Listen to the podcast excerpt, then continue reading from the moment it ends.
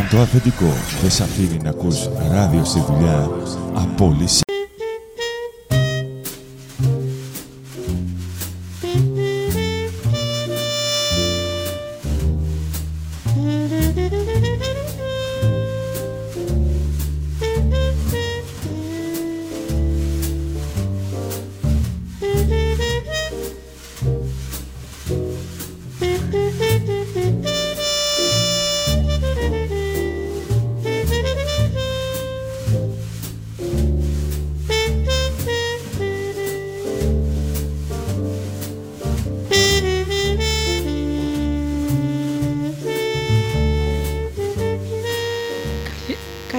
σας κυρίες και κύριοι.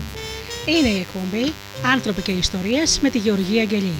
Ζωντανά από το στούντιο Δέλτα, το ραδιόφωνο της κορδιάς μας.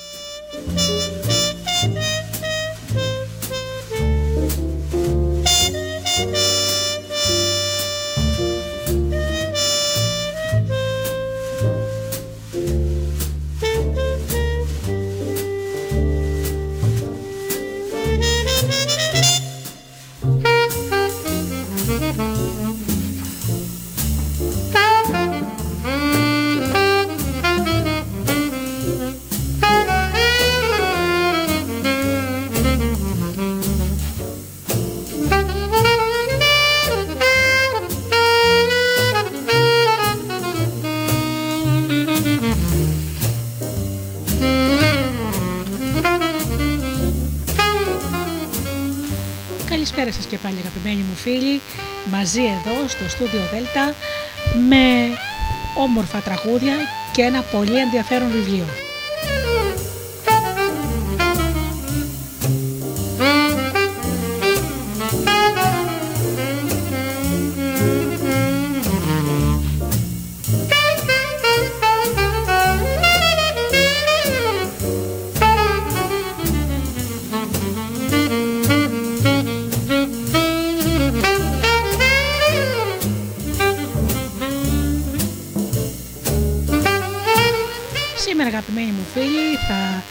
Ακουστούν αποσπάσματα από το υπέροχο βιβλίο του Κώστα Κρομίδα «Ακάκια».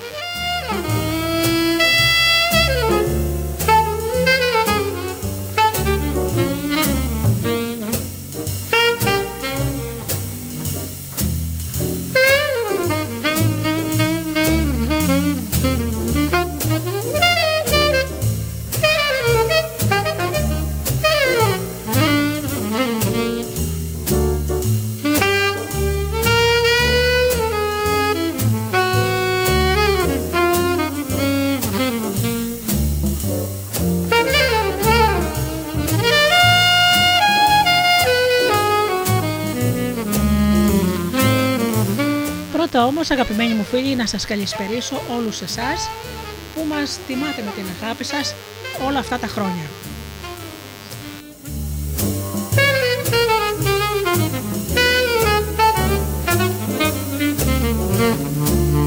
Πρώτα πρώτα να καλησπερίσω τους ανθρώπους που μας ακούν πληκτρολογώντας www.gr συγγνώμη, www.studiodelta.gr και βρίσκονται εδώ μαζί μας στη σελίδα του σταθμού. Να καλησπερίσω τους ανθρώπους που μας ακούν από τις μουσικές σελίδες τις οποίες φιλοξενούμαστε όπως είναι το Live24 και το Greek Radios.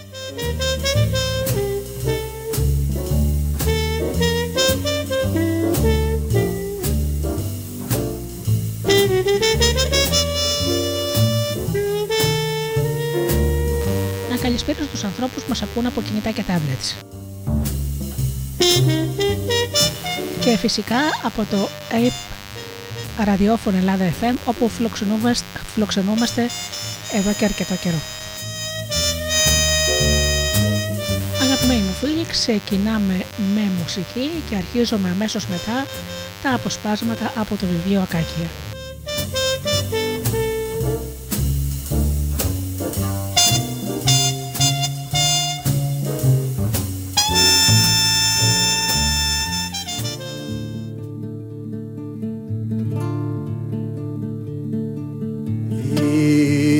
Ήτανε μια φορά μάτια μου και ένα καιρό.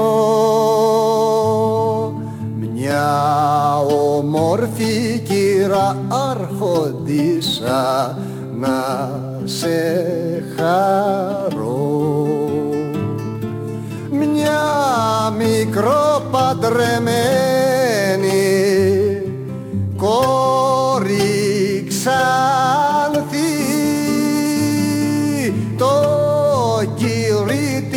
προσμένη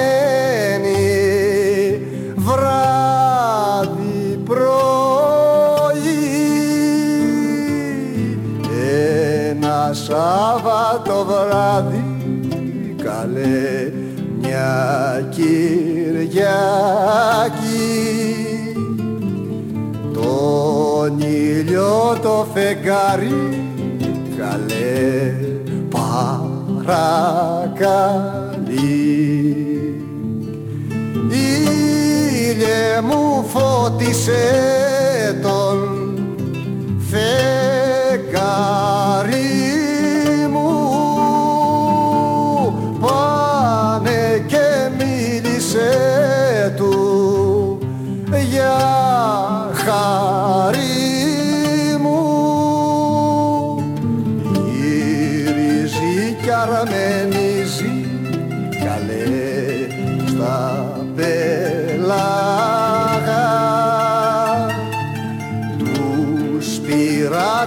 θερήσει καλέ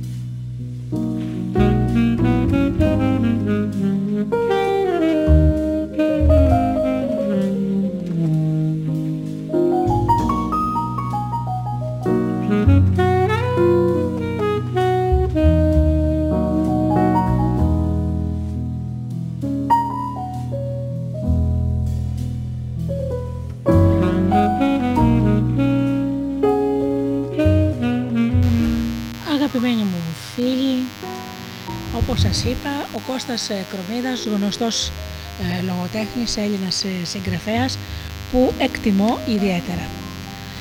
Το βιβλίο λοιπόν Ακάκε, όπως κάποιοι ήδη έχουν φανταστεί, ε, πρόκειται για τον ιδρυτή της ε, εταιρείας ζυμαρικών Μίσκου.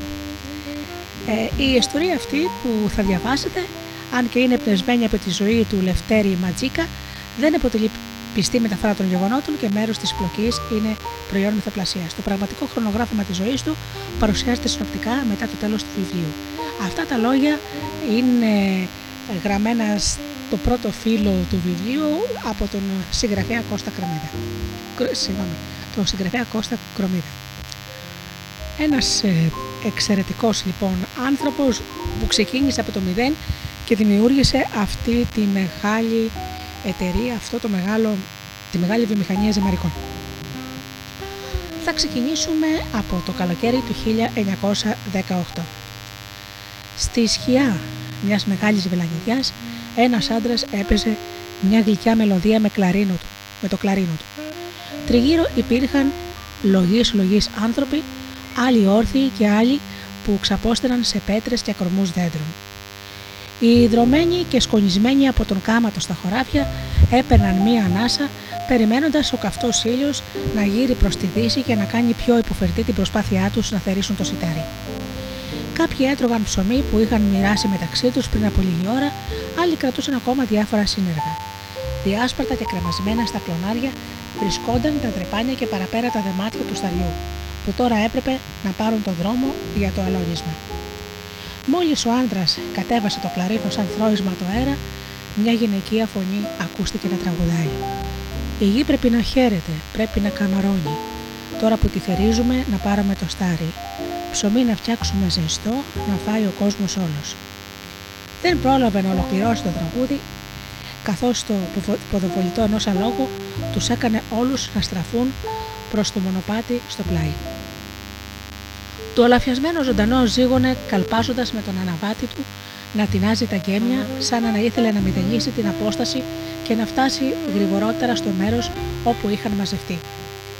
Ο νερός που έπαιζε κλαρίνο σηκώθηκε και δίνοντάς του σε κάποιον να το κρατήσει, ξεμάκρυνε από τη σκιά για να βαδίσει στην ίδια ευθεία με το άλογο που τώρα ανασηκωνόταν χλιμικρίζοντας. Μόλις πάτησε με δύναμη τα μπροστινά του πόδια στη γη, ένας υπόκοφος ήχος αντίχησε και αμέσως ο αναβάτη κατέβηκε με ένα σάλτο σκουπίζοντας το ιδρωμένο του μέτωπο. Λαχανιασμένος και παραμερίζοντας με το χέρι του τη σκόνη που έφερε η ορμή του αέρα, μίλησε με δυνατή φωνή. Χρήστο, έλα γρήγορα. Αρρώστησε η αδερφή μου και, είπαμε, και είπανε να πας. Για μια στιγμή εκείνος σάστησε, αλλά χωρίς να χάσει χρόνο τον έψησε από τους ώμους, ταρτάζοντά τον δυνατά. Τι έπεθε, δηλαδή, τι έχει; Δεν ξέρω πολλά, αλλά είπα να γυρίσει στο συντομότερο, του είπε ο άλλος, προσπαθώντας ακόμα να βρει την ανάσα του. Φεύγα εσύ και θα μείνω εγώ πίσω για να φτάσεις γρήγορα. Καθώς ο Χρήστος προσπαθούσε να πάρει μια απόφαση, η αναπνοή του αλόγου ήταν το μόνο που ακουγόταν. Έπαθε τίποτα η Βασιλική και δεν το μαρτυράς, φώναξε με τα χέρια το κόμμα πάνω στους ώμους του άλλου, θερακονώντα τον πιο ελαφρά αυτή τη φορά. Το μόνο που ξέρω είναι πως ψήνεται στον πυρετό. Η μάνα μας δεν άφησε να την πλησιάσουμε. Ένα σούσουρο, σαν μελίσι που θυμώνει, ακούστηκε από τους υπόλοιπους που τώρα είχαν ζυγώσει κι άλλο. Ήταν πρόσφατα τα νέα για μια αρρώστια που είχε εξαπλωθεί στα Γιάννενα και οι φήμες έλεγαν πως όποιος μολυνόταν δύσκολα επιβίωνε. Είχαν τρομάξει όλοι όταν έμαθαν πως την Κόνιτσα, μια ολόκληρη οικογένεια που νόσησε, πέθανε και από τότε ζήτησαν από τον κόσμο να μένει κλεισμένο στο σπίτι του. Οι γιατροί, με ό,τι μέσα διέθεταν, πάσχιζαν να ανταποκριθούν, χωρίς βέβαια να τα καταφέρουν. Στην ουσία όμως, ειδικά αυτοί που έμειναν έξω από την πόλη, συνέχιζαν τη ζωή τους όσο δεν τους άγγιζε το κακό. Αρρώστιες όπως ο εξενθαματικός τύφος, η ευλογιά, η χολέρα ήταν συνηθισμένες και οι άνθρωποι είχαν εξοικειωθεί με την απώλεια ακόμη και των πιο κοντινών τους. Για τούτο το λόγο, όλοι έκαναν πολλά παιδιά, γιατί γνώριζαν πως κάποια από αυτά δεν θα προλάβαιναν καν να περπατήσουν. Ελάχιστα δευτερόλεπτα μετά, ο Χρήστος έκανε ένα βήμα στο πλάι του αλόγου και τους κοίταξε όλους. Ώσπου ανέβηκε αμήλυτο με ένα σάλτο στη ράχια του και πιάνοντας τα γέμια, το έστρεψε από την άλλη, αναγκάζοντάς το ήδη κουρασμένο, το ζωντανό, να ξεχυθεί και πάλι στο δρόμο της επιστροφής στο χωριό. Η απόσταση με τα πόδια ήταν πολλές ώρες, αφού τα χωράφια που θέριζαν απλώνονταν στις παρυφές των Ιωαννίνων κοντά σε ποτάμια που τους παρήχαν τη δυνατότητα να ποτίζουν τα σπαρτά τους. Για να μην πηγαίνω έρχονται, είχαν φτιάξει πρόχειρα καταλήμματα για πάνω από 10 μέρες ζούσαν εδώ προκειμένου να μαζέψουν το στάρι που θα τους εξασφάλιζε το αλεύρι για όλο το χειμώνα και για να το ανταλλάξουν με άλλα αναγκαία αγαθά. Από το φόβο των μεταδοτικών ασθενειών, όλοι τους απέφευγαν να πάνε στην πόλη. Καλπάζοντας προς το χωριό, αποφάσισε να μην ακολουθήσει τη συνηθισμένη διαδρομή, αλλά να κόψει περνώντας μέσα από το ποτάμι και στη συνέχεια να ανέβει ένα μεγάλο λόφο και να φτάσει πιο γρήγορα κοντά στην αγαπημένη του. Δεν είχε περάσει καν χρόνος από τη βάφτιση του πρωτότου γιού του, του Λευτέρη και ακόμα επιθυμούσαν να αποκτήσουν μία κόρη.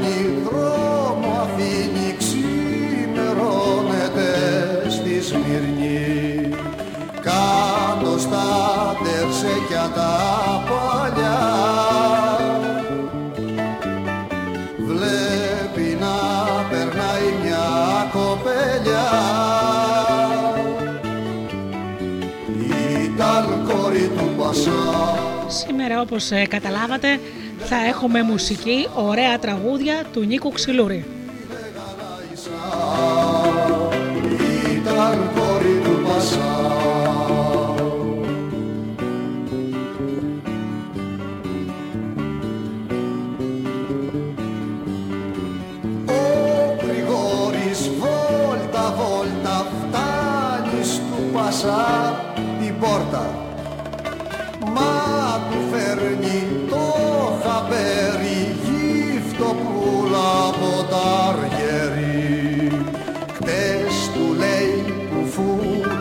Φωτιά.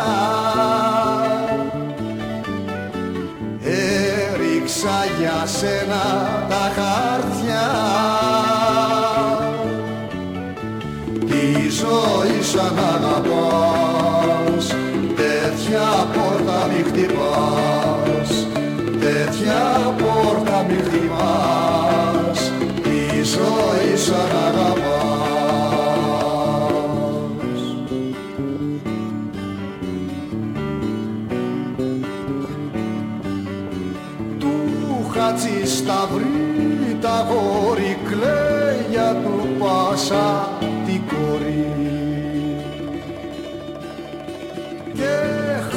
κι άλλα χαντάμα άρχισα κι αυτή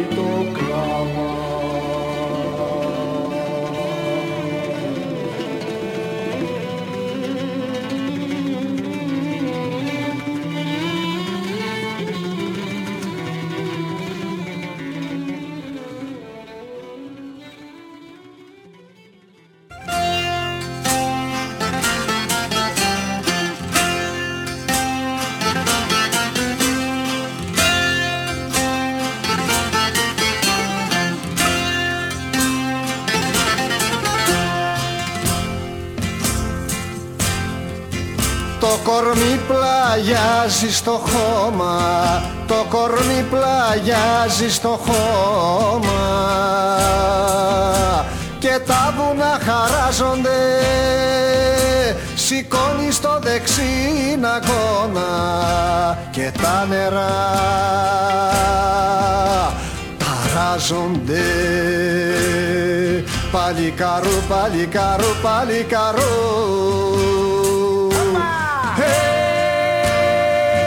παλικαρό Παλικαρό, παλικαρό, παλικαρό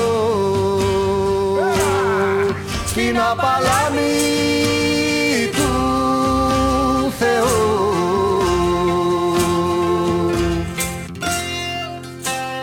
Η κεφαλή στον άθο γέρνει σαν το κρυφό μυστήριο. Η μια σου χέρα βράχιας σπέρνει στη μάνη στο μαρτύριο. Παλικαρού, παλικαρού στην απαλάμη του Θεού.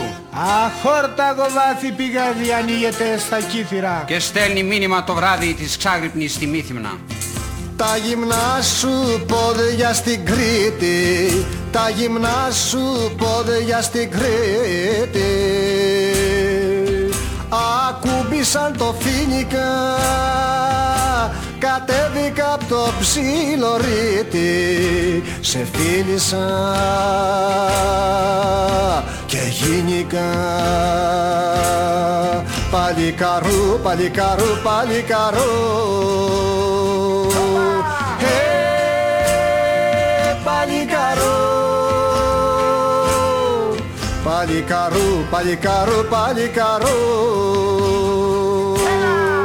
Στην απαλάμη του Θεού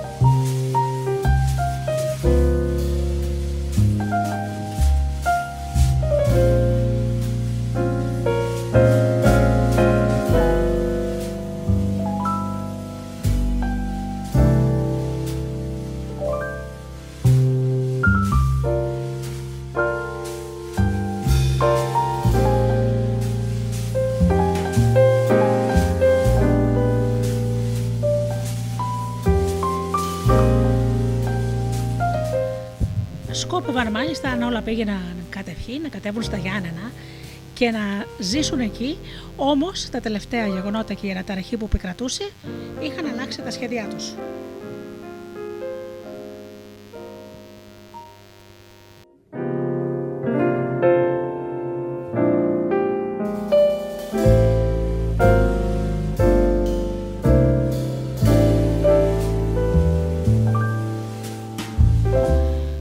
Σύντομα έφτασε στην Κίτη που ευτυχώς αυτή την εποχή δεν ήταν εντελώς γεμάτη.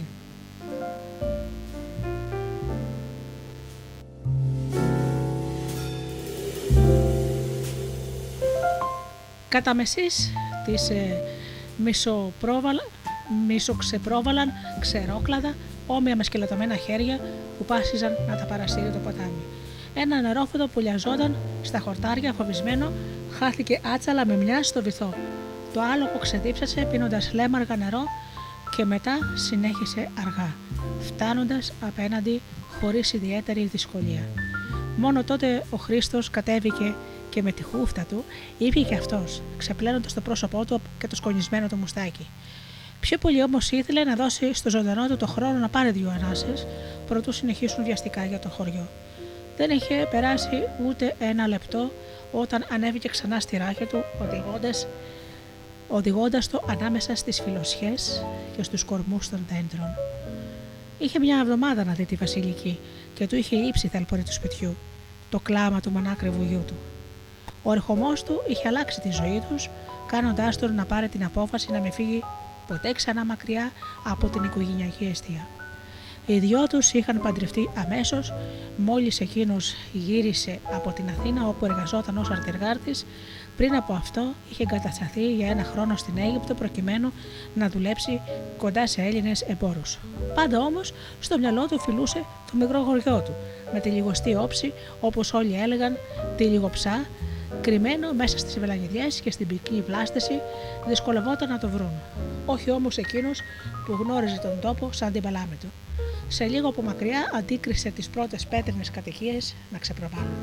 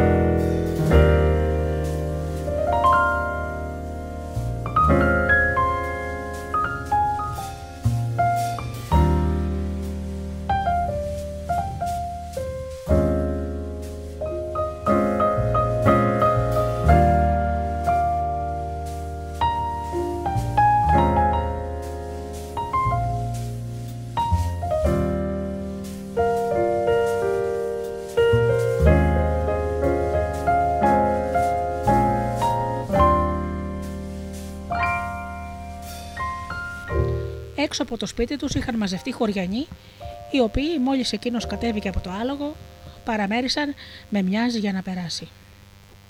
Το κλάμα του γιού του ήταν το πρώτο πράγμα που έφτασε στα αυτιά του. Μπήκε με ορμή στην αυλή, αλλά κοντοστάθηκε όταν από την εξώπορτα φάνηκε η μητέρα της Βασιλικής με το πρόσωπό της τυλιγμένο λάκερο με ένα μαντίλι. Σαστισμένος κοίταξε από την άλλη για να δει σε μια σκιά τη δική του μητέρα ουρκωμένη να ανανουρίζει στην αγκαλιά της το μικρό του γιο, το Λευτέρι. Η γυναίκα με μάτια συνεφιασμένα σήκωσε με δυσκολία το κεφάλι και γνέφοντά τον χαιρέτησε. Ο Χρήστος έφτασε κοντά με δύο βήματα και κοίταξε συγκινημένος στο μικρό λευτέρι. Έκανε να πλησιάσει κι άλλο, αλλά η μάνα της τον έπιασε από την μπουκαμίσα και τον έφερε από την άλλη μεριά. Τι σημαίνει, ρώτησε σαστισμένος καθώς σκούπουζε το ηλιοκαμένο και ιδρωμένο μέτωπό του. Η γυναίκα κατέβασε το μαντίλι από το στόμα. Η κόρη μου, Χρήστο, δεν είναι καλά, του είπε με σιγανή φωνή. Ψήνεται στον πυρετό και δεν μπορεί ούτε να αναπνεύσει από το βήχα. Θα ήπια παγωμένο νερό από την πηγή και θα κρύωσε. Είναι καλά τώρα, ρώτησε με αγωνία και έκανε να πάει προς τα μέσα, αλλά εκείνη τον εμπόδισε ξανά. Κάνε στην άκρη, είπε ο Χρήστο με πιο αυστηρή φωνή. Με σκληρό βλέμμα η μαυροφορεμένη γυναίκα δεν κουνήθηκε από τη θέση της. Μας βρήκε μεγάλο κακό, ψιθύρισε μέσα από τα χείλη της. Έχει μάλλον την αρρώστια που έπεσε στα Γιάννενα. Τι είναι αυτά που λες, Πώς να κόλλησε, μωρέ; Κάτι άλλο την πείραξε. Παραμένεις σαν πάνω τη δω. Με γυρεύει, δεν την ακούς. Όντως εκείνη την ώρα η Βασιλική, έχοντας αντιληφθεί την παρουσία του άντρα της, επαναλάμβανε το όνομά του. Η γυναίκα άπλωσε το χέρι της μπροστά στο στήθος του και εκείνος μούγκρισε σαν ένα γρήμι που τον εμπόδιζε να τρέξει κοντά της. Πριν από δύο μέρες ήρθε ένας πραγματευτής από τα Γιάννενα και η Βασιλική μαζί με δύο άλλες γυναίκες αγόρεσαν μαντίλια και υφάσματα και μετά τον φίλεψαν ψωμί και κρασί. Ε, και τι με αυτό, είπε ανυπόμονα εκείνος. Και οι δύο άλλες γυναίκες Χρήστο ψήνονται στην πυρετό τώρα. Και δεν ξέρω πόσοι έχουν κολλήσει ακόμα στο χωριό. Μαθαίθηκε πως ο πραγματευτή δεν έφτασε ποτέ στη ζήτσα και τον ψάχνουν στα χωράφια. Βάλα το μαντίλι στο στόμα σου και μην την πλησιάσεις πολύ. Πρέπει να δούμε τι έχει. Αλλιώς θα την πάρουμε όλη την αρρώστια. Σπλάχνο μου. Σπλάχνο μου είναι και πονάω κι εγώ που δεν πάω κοντά της, μα δεν γίνεται αλλιώς. Ο Χρήστος πήρε διστακτικά το μαντίλι από τα χέρια της και την παραμέρισε. Χωρίς όμως να το τελείξει μπροστά στο στόμα του, εκείνη έβγαλε έναν ασθεναγμό, αλλά τον ακολούθησε βιαστικά. Όλα τα παράθυρα μέσα στο σπίτι ήταν ορθάνυχτα και ο ζωστό αέρας ανάδευε ένα λεπτό ύφασμα που είχαν κρεμάσει από τη μια, άλλη, από τη μια άκρη μέχρι την άλλη. Η Βασιλική, ξαπλωμένη στο τηβάνι, ήταν μουσκεμα στον ετρώτα και ανάσαινε βαριά. Μόλις είδε το Χρήστο, αναθάρισε και έκανε να σηκωθεί. Αλλά ένα κύμα έντονο βήχα την καθήλωσε στη θέση της και απλώς τέντωσε τα χέρια της προς το μέρος του. Προτού ο Χρήστος προλάβει να πάει κοντά, η μάνα της άρπαξε αποφασιστικά το μαντίλι από το χέρι του και του το πέρασε στο κεφάλι, καλύπτοντας το πρόσωπό του μέχρι τα μάτια. Ανάμεσα στα βοδικητά το βήχα της Βασιλικής πρόλαβε και το είπε χαμηλόφωνα μέσα από τα δόντια της. Αν αρρωστήσεις κι εσύ, να σκέφτεσαι ποιος θα μεγαλώσει το λευτεράκι. Εκείνος, χωρίς να την κοιτάξει, πλησίασε και κάθεσε στο πλάι του διβανιού. Χρήστο, πονάω, είπε η γυναίκα του, ακουμπώντας το στήθος της. Δεν είναι τίποτα, Βασιλική μου, θα περάσει. Πονάνε τα μέσα μου, καίγομαι. Είναι καλός, καλά ο γιος μας. Δεν μου τον φέρω να τον δω, ψέλισε, καταβάλλοντας μεγάλη προσπάθεια να χαμογελάσει. Μια χαρά είναι. Τον έχει η μάνα μου έξω. Μη σκοτεζέσαι τώρα γι' αυτό. Δεν με άφησαν να τον κοιμήσω χθες το βράδυ, είπε με παράπονο. Δεν πρέπει, Βασιλική μου, απάντησε η μάνα της, που στεκόταν πίσω τους. Κάνε υπομονή μια-δυο μέρες ακόμα και αν περάσει το κακό, όλα θα γίνουν. Έχω την αρρώστια, λένε, συνέχισε εκείνη ξεψυχισμένα, προσπαθώντας να με δείξει. Δεν ξέρουμε ακόμη, μπορεί και κάτι να σε πείραξε, πρόλαβε να πει ο Χρήστος πρώτο η πεθερά του που τραβήξει πάλι από το ρούχο για να σηκωθεί. Τη στιγμή που άλλο ένα ξέσπασμα βήχα τράντηξε τα πνευμόνια της Βασιλικής. Καλύτερα να, να φυλαχτείς για μου, ψιθύρισε. Ο Χρήστος με την ανησυχία έκτηλη αναλογιζόταν τι να κάνει. Ακόμη και να πήγαινε στη Βασιλική ή στα Γιάννενα, δεν θα κατάφερε να βρει τρόπο να τη βοηθήσει, μιας και έλεγαν πως επικρατούσε μεγάλη αναστάτωση με τις αρρώστιες που θέριζαν τους κατοίκους. Την τελευταία φορά που επέστρεψε από την Αθήνα, είχε γνωρίσει έναν νεαρό γιατρό. Ο Χρήστος τον είχε βοηθήσει να μεταφέρει όλα του τα υπάρχοντα και τώρα σκεφτόταν πως ήταν μια καλή ευκαιρία να του το αποδώσει ο γιατρός στη χάρη και να έρθει στο χωριό για να τη δει. Θα πάω στα Γιάννα να φέρω το γιατρό Βασιλική, τη είπε, γυρνώντα αποφασιστικά προς το μέρος της. Όλα καλά θα πάνε, αλλά κάνω κουράγιο. Η γυναίκα του ανάσαινε βαριά και έδειχνε ανήμπορη μέχρι και να το απαντήσει. Άλλη μια κρίση βήχα ανάγκασε τη μητέρα της να τραβήξει το Χρήστο ακόμη πιο μακριά. Πονάω πιο πολύ από σένα για την κόρη μου, Χρήστο. Δεν ξέρω αν έχει νόημα να πας στα Γιάννα με αυτά που ακούμε. Και τι να κάνω, μάνα, να περιμένω με τα χέρια σταυρωμένα εδώ. Να την πάρω μαζί δεν γίνεται, δεν θα αντέξει. Θα φύγω τώρα αμέσως, μπας και καταφέρω να, να γυρίσω μέχρι αύριο το πρωί με τον γιατρό, ή τουλάχιστον να μου δώσει κανένα φάρμακο. Την ίδια στιγμή γύρισε προς το μέρος της Βασιλικής, καθώς εκείνη πάσησε να πνίξει το βήκα πιέζοντας ένα ματήλι στα χείλη της. Από την πόρτα του δωματίου πέρασε μια γυναίκα με μια κούπα που άχνιζε. Την έδωσε στη μητέρα της Βασιλικής, η οποία την πήγε κοντά της για να πιει το γιατροσόβε με τα βότανα που της είχαν ετοιμάσει. Ο Χρήστος κατάλαβε πως έπρεπε να βιαστεί. Θα φέρω το γιατρό Βασιλική και θα σε κάνει καλά, της είπε βγάζοντας το μαντέλι από το στόμα του και κοιτώντας στα μάτια. Να προσέχεις το λευτέρι μας, απάντησε η κοπέλα ξέπνα, μαζεύοντας όση δύναμη της είχε μείνει. Μαζί θα τον προσέχουμε, Βασιλική. Κάνε κουράγιο ώσπου να γυρίσω. Με δυσκολία του έγνεψε, σαν να συμφωνούσε και ταυτόχρονα προσπάθησε να πιει μια γουλιά, πλησιάζοντας την άκρη της κούπας στα χλωμά της χείλη. Ο Χρήστος πήγε με βιασύνη στο άλλο δωμάτιο, χωρίς καν να αλλάξει τα σκονισμένα του ρούχα. Σου έβαλα κάτι να φας στον δρόμο, είπε η δική του μάνα όταν τον είδε να βγαίνει από την αυλή. Σε ευχαριστώ. Ο Λευτέρης μας κοιμήθηκε, ρώτησε αναζητώντας το γιο του. Βλέποντας το λίκνο κάτω από, από τη σκιά, πήγε προς τα εκεί και άφησε ένα ελαφρύ αναστεναγμό, ακουμπώντας το χέρι του στο ξύλο. Το μικρό παιδί κοιμόταν γαλήνια και το τερέρισμα του τζίζικα πάνω στο δέντρο τον ανούριζε απαλά. Έκανε να αγγίσει το χεράκι του, αλλά η μάνα του πρόλαβε να τον, και τον έπιασε προτού ακουμπήσει το δέρμα του. Τον κοίταξε με νόημα και εκείνος κατάλαβε αμέσως το λόγο που τον εμπόδισε. Χωρίς να χάσει άλλο χρόνο, ανέβηκε βιαστικά στο άλογο. Καλή αντάμωση, είπε, κλωτσώντας ελαφρά την κοιλιά του ζώου για να ξεκινήσει. Να προσέχεις, γεια μου, φώναξε η μάνα του και μαζί με τους υπόλοιπους που έστεκαν παραδίπλα τον κοίταξε να ξεμακραίνει. Πηγαίνοντας από το χωριό, έκοψε πάλι δρόμο για να φανταστεί όσο γινόταν πιο γρήγορα τον προορισμό του. Όσο και αν ήθελε να φέρει το γιατρό στο χωριό, αυτό τελικά δεν συνέβη. Αφού λίγο πρωτού φτάσει στην πόλη, κατάλαβε τι γινόταν.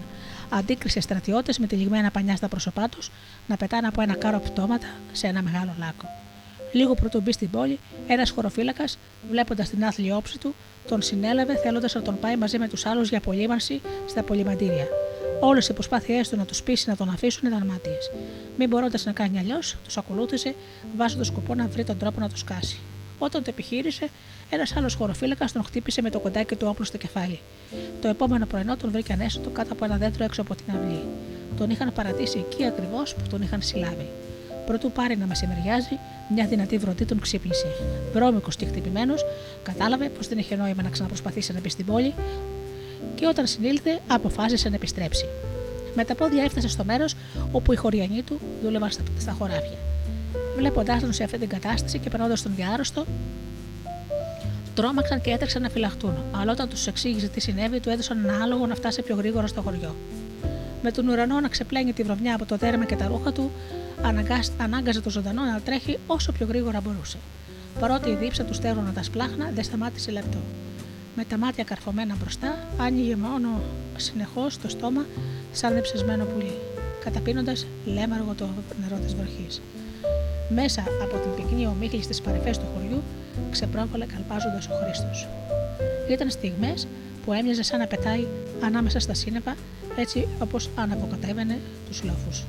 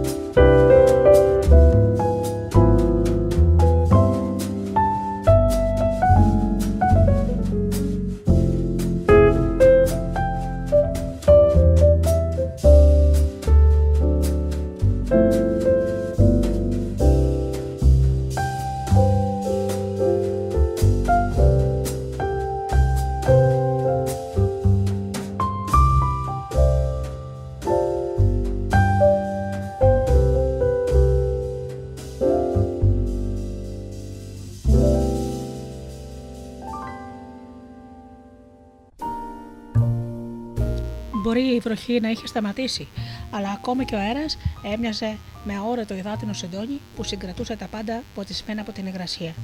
Μόλις έγειρε από την τελευταία πλαγιά προς το χωριό, άκουσε κάτι που τον, έλεγε, που τον έκανε να σταματήσει προσπαθώντας να καταλάβει τι ήταν. Ο πένθυμος ήχος της καμπάνας προμήνυε το κακό που είχε συμβεί.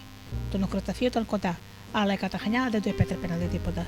Αρχικά πήγε προς το σπίτι του, μα όταν αντίκρισε την ερεμιά που επικρατούσε, έστρεψε τα γκέμια του λόγου προς το κημητήριο με την καρδιά του έτοιμη να σπάσει. Φτάνοντας, παρατήρησε το ζωντανό κοντά στην εκκλησία και ανηφόρησε με τρεμάμενα, με τρεμάμενα γόνατα προς τα πάνω. Πρωτού προλάβει να αναγνωρίσει τις φιγούρες που βρισκόταν εκεί, ένας παρακτικό μυρολόι από τη γνώρεμη φωνή της πεθεράς του του τρύπησε τα σωρικά. Κόρη μου, γιατί κίνησες να πας στον κάτω κόσμο; Φώναξε, πες μου, κόρη μου, πως θα έρθεις πίσω πάλι. Πώς θα φεύγεις τώρα και πού πας και παρατάς το γιο σου. Σήκω, Βασιλικούλα μου, να τον εκανακέψεις. Να πηγεί από το γάλα σου άντρας τρανός να γίνει. Κόντεψε να σοριαστεί όταν κατάλαβε πως ήταν η γυναίκα του που την κίδευαν. Προχωρώντας ανάμεσα στο λιγοστό κόσμο, διέκρινε το άψυχο κορμί της τυλιγμένο σε σάβανο να το κατεβάζουν. Έσφιξε τα χείλη, και, με τα, πόδια, τα χείλη και με τα πόδια του να τον βαστάνε με το ζόρι, πλησίασε και άλλο πάνω από τον ανοιχτό τάφο. Η μητέρα της, μόλις αντιλήφθηκε, σπάραξε στον πόνο της, ουρλιάζοντας, διακόπτοντας το μυρολόι. Σήκω, Βασιλική, σήκω, ήρθε ο άντρας σου. Ένα δάκρυ χύλισε στο μάγουλό του και έμεινα κίνητο, γεμάτος ενοχές που δεν ήταν δίπλα της. Έτσι παρέμεινε μέχρι που τελείωσε η τελετή. Τελευταίος πήρε μια χούφτα χώμα και την έριξε στον ανοιχτό τάφο. Να προσέχει στο λευτέρι μας. Στο μυαλό του αντίχησαν τα τελευταία λόγια που του είπε η Βασιλική και αυτή τη φορά τα δάκρυά του όρμησαν σαν θυμωμένο ποτάμι που κομματιάζει ένα φράγμα. Όταν άρχισαν να ρίχνουν το φρουσκοσκαμένο χώμα, γύρισε από την άλλη και είδε λίγο πιο πέρα τη δική του μητέρα να κρατάει το γιο τους στην αγκαλιά της. Πλησίσε βουρκωμένος και τα μάτια του στάθηκαν στο προσωπάκι του παιδιού, όπως ξεπρόβαλε ανάμεσα από το σεντόνι όπου το είχαν τυλιγμένο. Ο μικρός Λευτέρης τον κοίταζε ανήμπορο να κατανοήσει πως δεν θα ξανάβλεπε ποτέ τη γυναίκα που τον γέννησε. Βουρκωμένος και με τα χέρια του να τρέμουν από την ένταση και την κούραση, ο Χρήστος πήρε στην αγκαλιά του το γιο του και εκείνος αμέσως του χαμογέλασε, σαν να ήθελε να του δώσει κουράγιο. Ο τόπος ξαφνικά φωτίστηκε, καθώς λαμπερές ηλιακτήτε ξεγλίστησαν μέσα από τα πυκνά σύννεφα.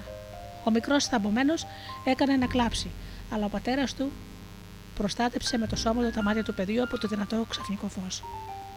Μείναμε οι δυο μας γέμου, ψιθύρισε και τον έφερε ακόμα πιο κοντά.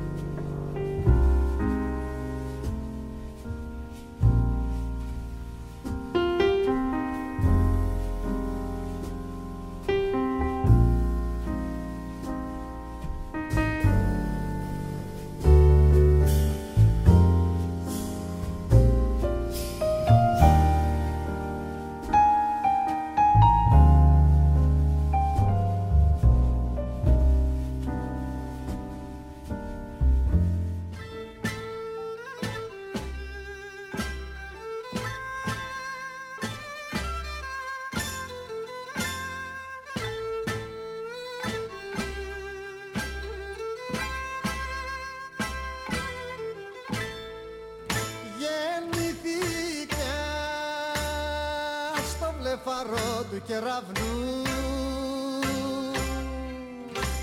σβήνω κυλώντας στα νερά. Σβήνω κυλώντας στα νερά. Ανέβηκα στην κορυφή της συννεφιάς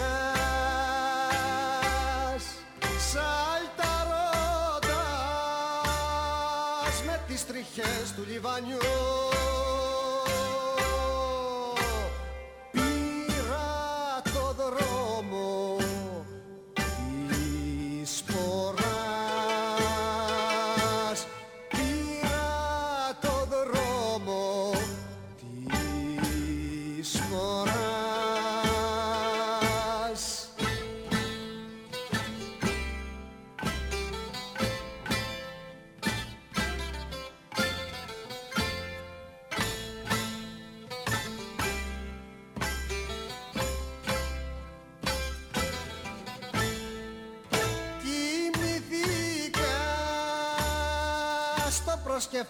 του λιβανιού προσκεφάλι του σπαθιού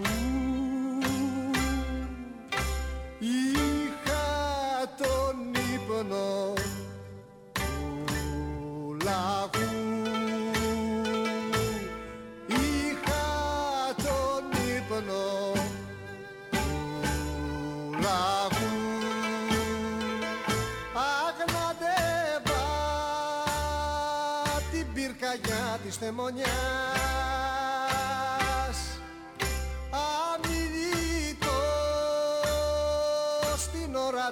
ώρα της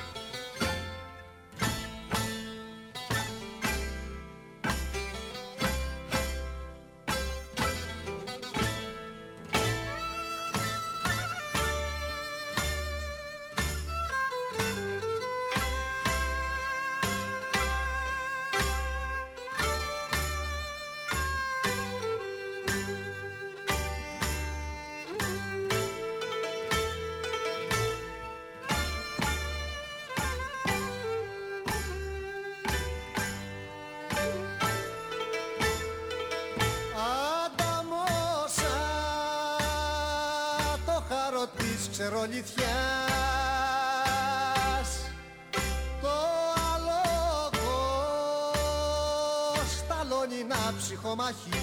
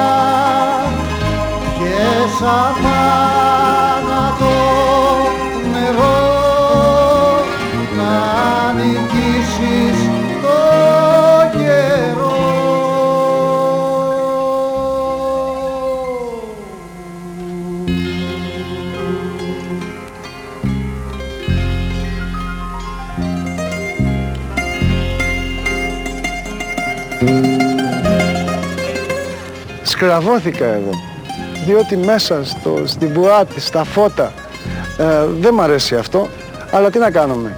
Είναι όμως που μ' αγαπάει το κοινό τόσο πολύ, που λυπάμαι να το εγκαταλείψω και να πάω στο- στην Κρήτη.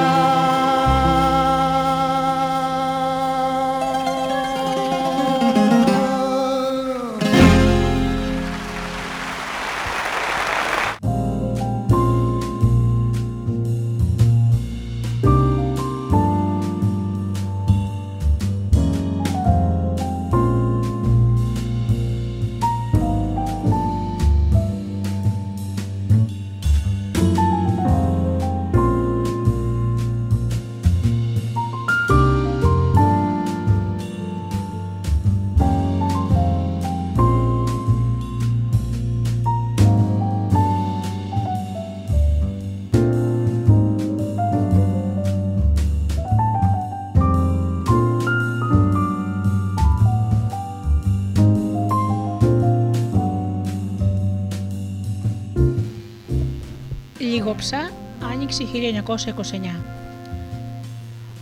Όταν θυμάμαι τον εαυτό μου, με ενοχλούσε ο πρωινός ήλιος. Ειδικά όταν άκουγα τον πατέρα μου να με φωνάζει για να πάμε στο χωράφι και έβγαινα στην αυλή συνηθισμένος ακόμα στο σκοτάδι του δωματίου μου, μου έπαιρνε ώρα να προσαρμοστώ. Πάντα αναγκαζόμουν να βάζω αντί για το ένα μου χέρι πάνω στο μέτωπο, λες και τα μάτια μου βασάνιζε κάποια πρώιμη επώδυνη ανάμνηση. Άστο το παιδί να, να κοιμηθεί Χρήστο, του φώναζε η γιαγιά μου. Αλλά ειδικά τα καλοκαίρια είχε βαλθεί να με ξεσηκώνει κάθε μέρα αρκετά νωρίς. Όχι όμως σήμερα, μιας και είχα σηκωθεί από τα χαράματα, αποφασισμένος να φύγω κρυφά από το χωριό και να κατέβω στην Αθήνα. Μπορεί να είχα κλείσει μόλις τα 11 και όλοι να έλεγαν πως ήμουν μικρός, αλλά δεν άντεχα άλλο να ζω στο χωριό με τις γιαγιάδες και τον πατέρα μου, να λείπει τον περισσότερο καιρό. Εγώ ένιωθα έτοιμος να δουλέψω σε κάποιο μαγαζί και να βγάλω τα δικά μου λεφτά, ώστε να ανοίξω κάποτε ένα παντοπολείο όπως εκείνο όπου με πήγαινε στα Γιάννενα. Ο πατέρας μου κατέβαινε συχνά και ψώνιζε πολλά καλούδια για όλους τους Όριανου. Με αποτέλεσμα, με αποτέλεσμα μόλις μας έβλεπαν εκεί, να μας περιποιούνται με τον καλύτερο τρόπο. Όταν μπαίναμε μέσα, η μυρωδιά που ανέδυναν τα βαρέλια του κρασιού ήταν η αγαπημένη μου. Το καλύτερό μου όμως ήταν το μεγδαλωτό λουκουμάκι που με κερνούσε ο Παντοπόλης, φέρνοντάς το μπροστά μου μέσα σε ένα τσίγινο κέλυφος. Είχε μια σουφλερή κοιλιά και τη χάιδευε σαν να παρεφανευόταν για τα πολλά παραπανίσια κιλά του. Όλοι όσοι ήξεραν τον αποκαλούσαν Σβαρνιάρη, γιατί πάντα έστερνε τα πόδια του όταν περπατούσε μέσα στο παντοπολείο. Βαδίζοντας όσο πιο ανάλαφρα μπορούσα, πήρε ένα μπόγο που είχα ετοιμάσει με ψωμί και λίγα μήλα και βγήκα από την αυλή κατηφορίζοντας προς τα Γιάννενα. Στο χωριό βασίλευε ησυχία και μόνο όταν έφτασα έξω από το νεκροταφείο κοντοστάθηκα να κάνω το σταυρά μου. Εκεί ήταν ο τάφος της μητέρας μου και πάντα περνούσα να ανάψω ένα κερί. Δεν είχαμε ούτε μια φωτογραφία της, αλλά από αυτά που μου είχαν πει τη φανταζόμουν με μακριά καστανά μαλλιά και ψηλή σαν τον πατέρα μου. Ζήλευα τα άλλα παιδιά που μεγάλωναν με τις μανάδε τους, και όσο κι αν με αγαπούσαν οι γιαγιάδες και οι υπόλοιποι συγγενείς, λαχταρούσα να νιώσω κι εγώ το ζεστό τη κόρυφο. Ένας θόρυβος που άκουσα από το χωριό με ανάγκασε να συνεχίσω την πορεία μου, τραβώντας ίσια για την πόλη, σαν κλέφτης που το έσκαγε κρυφά. Ο πατέρας μου θα θύμωνε μόλις διάβαζε το σημείωμα που το άφησα στο παντοπολείο, αλλά αυτό ήταν το λιγότερο. Είχα σκοπό να φύγω αρχικά για την Πρέβεζα και από εκεί για την Αθήνα με καράβι. Όμως, αν με προλάβαινε, θα είχα κακά συμπερδέματα. Όταν οι μεγάλοι κουβέντιαζαν, έστεινα αυτή μαθαίνοντας τα όλα. Οπότε ήξερα πάνω κάτω τι έπρεπε να κάνω. Δεν ήταν λίγα τα παιδιά που κατέβαιναν στην πρωτεύουσα αναζητώντας μια καλύτερη ζωή. Τα περισσότερα το έσκαγαν όπως εγώ κυνηγώντας την τύχη τους. Θυμάμαι συνέχεια τα λόγια του Παντοπόλη στον πατέρα μου που έλεγε πως στην Αθήνα είχε πολύ ψωμί για όλους. Ήμουν αρκετά ψηλός για την ηλικία μου και το καπελάκι του πατέρα μου θα με βοηθούσε να κρύψω όσο γινόταν τα χαρακτηριστικά μου και να, περνέμε, να περνιέμαι για μεγαλύτερος. Περπατώντας για ώρες και, και κάνοντας τις απαραίτητες διστενάσει για να τρώω ό,τι φρούτα έβρισκα στο διάπα μου, επιτέλους έφτασα στα Γιάννενα. Στο χωριό κανείς δεν θα με αναζητούσε πρωτού έρθει το απόγευμα, αφού θα υπέθεταν πως είχα πάει στο καλπάκι για να ψαρέψω στο ποτάμι. Μου άρεσε να εξερευνώ την περιοχή και πολλές φορές νύχτωνα για να πάρω απόφαση να γυρίσω. Κοίταξα προς την πόλη βάζοντας το χέρι μου στο μέτωπο. Όλα τριγύρω έλαμπαν στο καθάριο φως του ήλιου. Παντού κόσμος πήγαινε ερχόταν συνεχώς, λες και έπρεπε όλοι ταυτόχρονα να τακτοποιήσουν σημαντικές εργασίες. Τα παιδιά πλημμύριζαν σαν ποτάμι τους δρόμους, με τις φωνές και τα χέρια τους να καλύπτουν όλους τους υπόλοιπους ήχους. Μου έλειπε αυτή η ανεμελιά στο χωριό, αφού συνέχεια έπρεπε να δουλεύω για κάτι. Ακολουθούσα το, σωστό, το γνωστό σοκάκι και σε λίγο βρέθηκα έξω από το πατεπολείο Ήπειρος. Πρώτα-πρώτα άκουσα τα παπούτσια να σέρνονται στο πάτωμα και μετά είδα τον πατοπόλι να ξεπροβάλλει στην εξώπορτα. Καλά, στο λεφτεράκι μας. Πού είναι ο παπάς, είπε ψάχνοντας ολόγια τον πατέρα μου. Ξέρω κατάπια, προσπαθώντας να σκαρφιστώ μια απάντηση. Κοίταξε τον πόγο μου και, με ένα χαμόγελο ξέ... και ένα χαμόγελο ξέφυγε από τα χείλη του, σαν με κατάλαβε. Έλα μέσα, συνέχισε, σπρώχνοντά με ελαφρά από τον νόμο.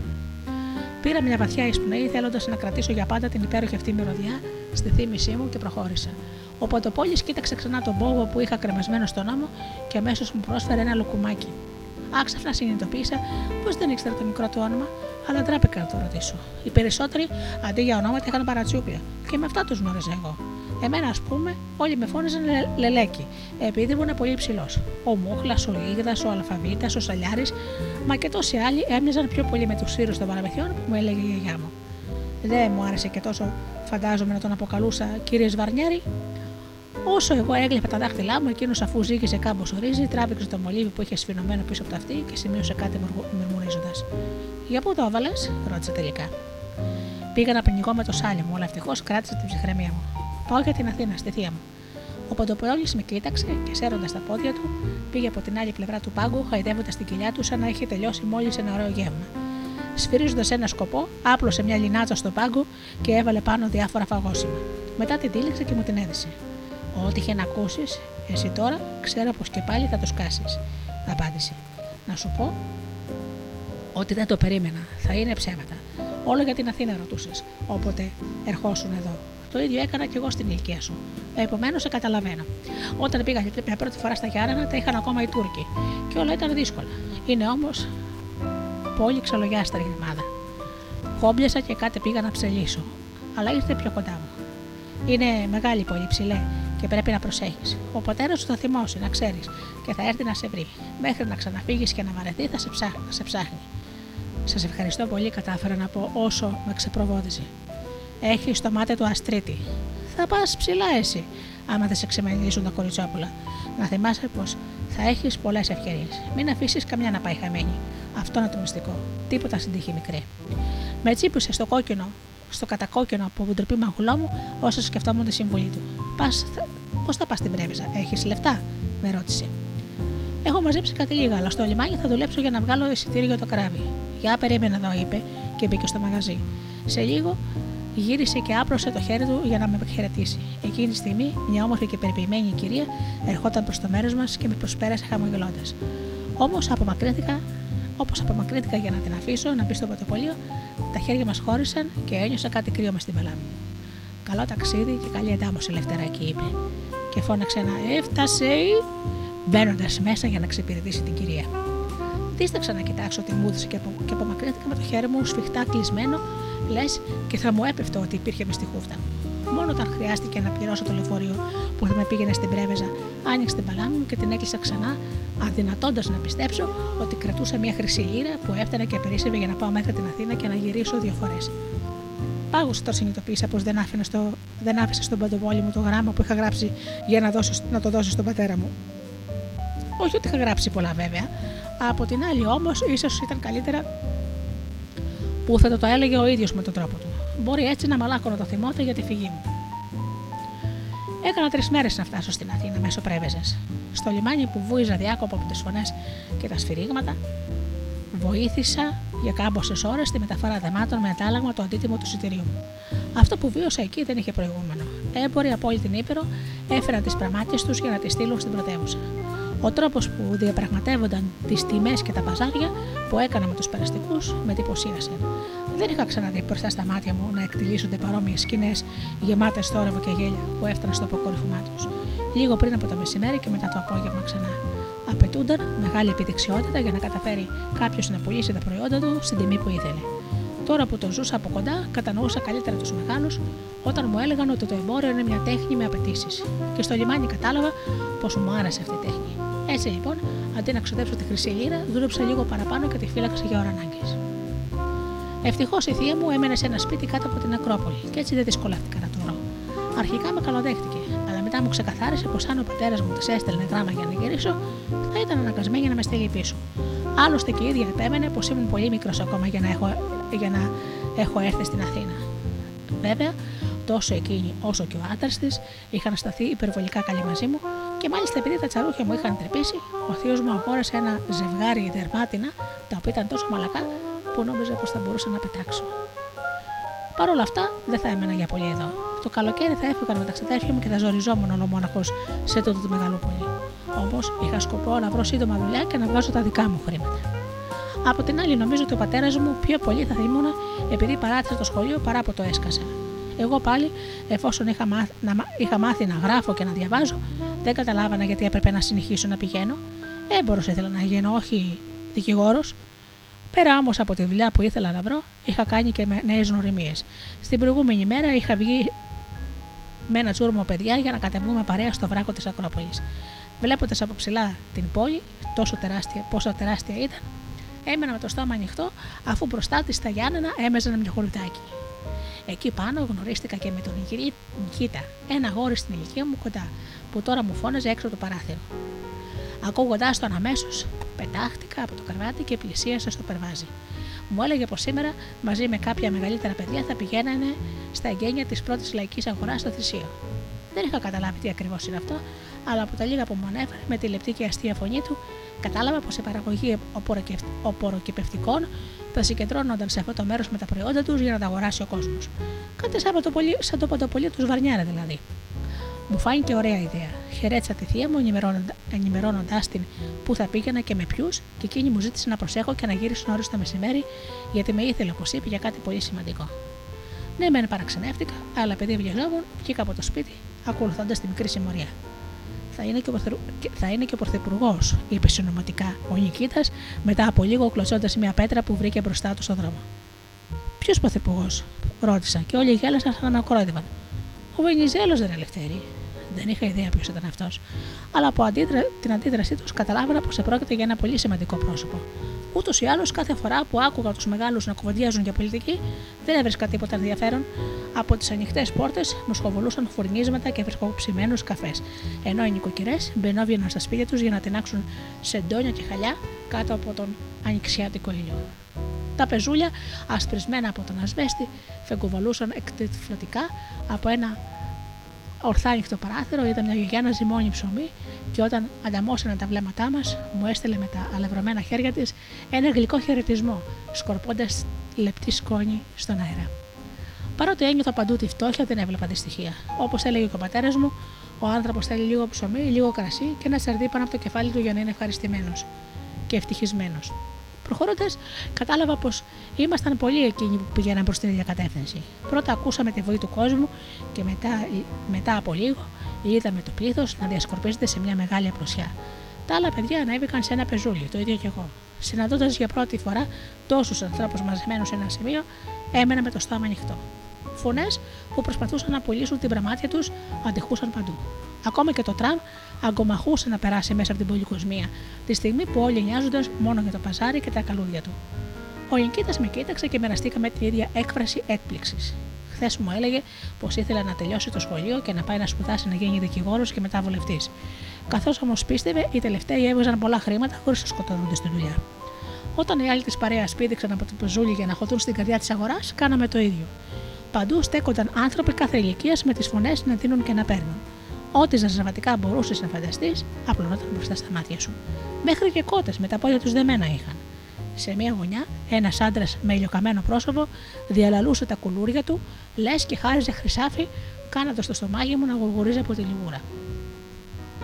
Σε άλλους πάγκους, κυρίες της καλής κοινωνίας με μεγάλα καπέλα, τους διάλεγαν τα ψώνια τους. Και μάλιστα κάποιες από αυτές είχαν και υπηρέτριες, όπως μου είπε ο Νικήτας, δείχνοντάς μου μια κοπέλα ντυμένη με μπλε ποδιά και άσπρο κιακά. Στεκόταν προσοχή σε στρατιώτη και έβαζα μέσα σε ένα καλάθι ό,τι της έδινε η κυρά της. Πριν από τρεις ώρες ήταν στο ποστάνι και τώρα στο πιάτο σας. Δέκα δραχμές ιοκά. Από 15 που είχε με το μεσάζοντα. Προλάβετε, μην τελειώσουν. Φώναζε ένας άνδρας μπροστά από ένα σπάγκο ξέχυλο με δεμάτια από κρεμμύδια και σκόρπια.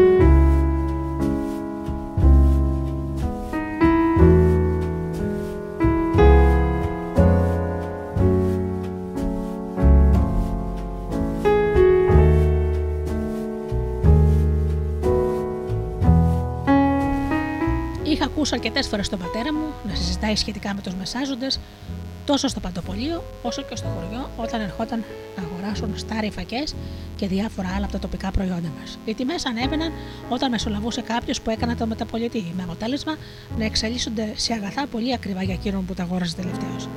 Κόντευα να τρελαθώ από τον ενθουσιασμό μου, γι' αυτό, γι αυτό που ζούσα. Πόσο θα ήθελα να έχω κι εγώ ένα πάγκοντα και να πολλά τα δικά μου πράγματα. Ξαφνικά επικράτησε ακόμα μεγαλύτερη αναταραχή όταν από την αντίθετη κατεύθυνση εμφανίστηκε καθοδόν προς το μέρος προς το μέρος μας ένα μπουλούκι. Ανάμεσά τους και πολλοί χωροφύλακες που σκουντούσαν τους ανθρώπους για να περάσει ο Βενιζέλος, όπως με ενημέρωσε ο Νικήτα. Ο οποίος, ανασηκώνοντας συνεχώς την άκρα του καπέλου του, τους χαιρετούσε όλους, αποκαλύπτοντας τη μία τα κάτασπρα μαλλιά του. Όταν έφτασαν κοντά, τραβηχτήκαμε στο πλάι και εκείνος σταμάτησε σε ένα πάγο, σαν να σκόπευε να αγοράσει κάτι. Τη στιγμή που πλήρωσε τον αγρότη, όλοι τον χειροκρότησαν και αμέσως συνέχισαν την πορεία τους περνώντας μπροστά μας.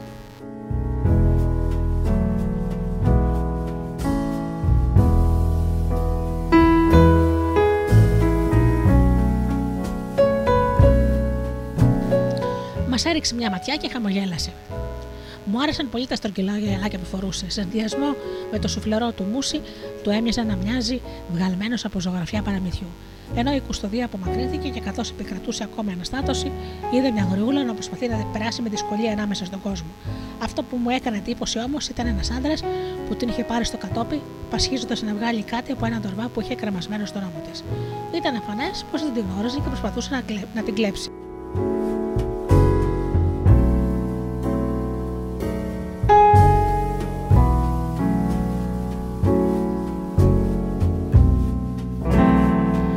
Φούντοσα. Γύρισα να δείξω στον Νικήτα, αλλά είχε απομακρυνθεί και έτσι αποφάσισα να τους προσεγγίσω από το πλάι τη στιγμή που ο άντρας είχε απλώσει το χέρι και ήταν έτοιμος να πάρει ό,τι υπήρχε μέσα.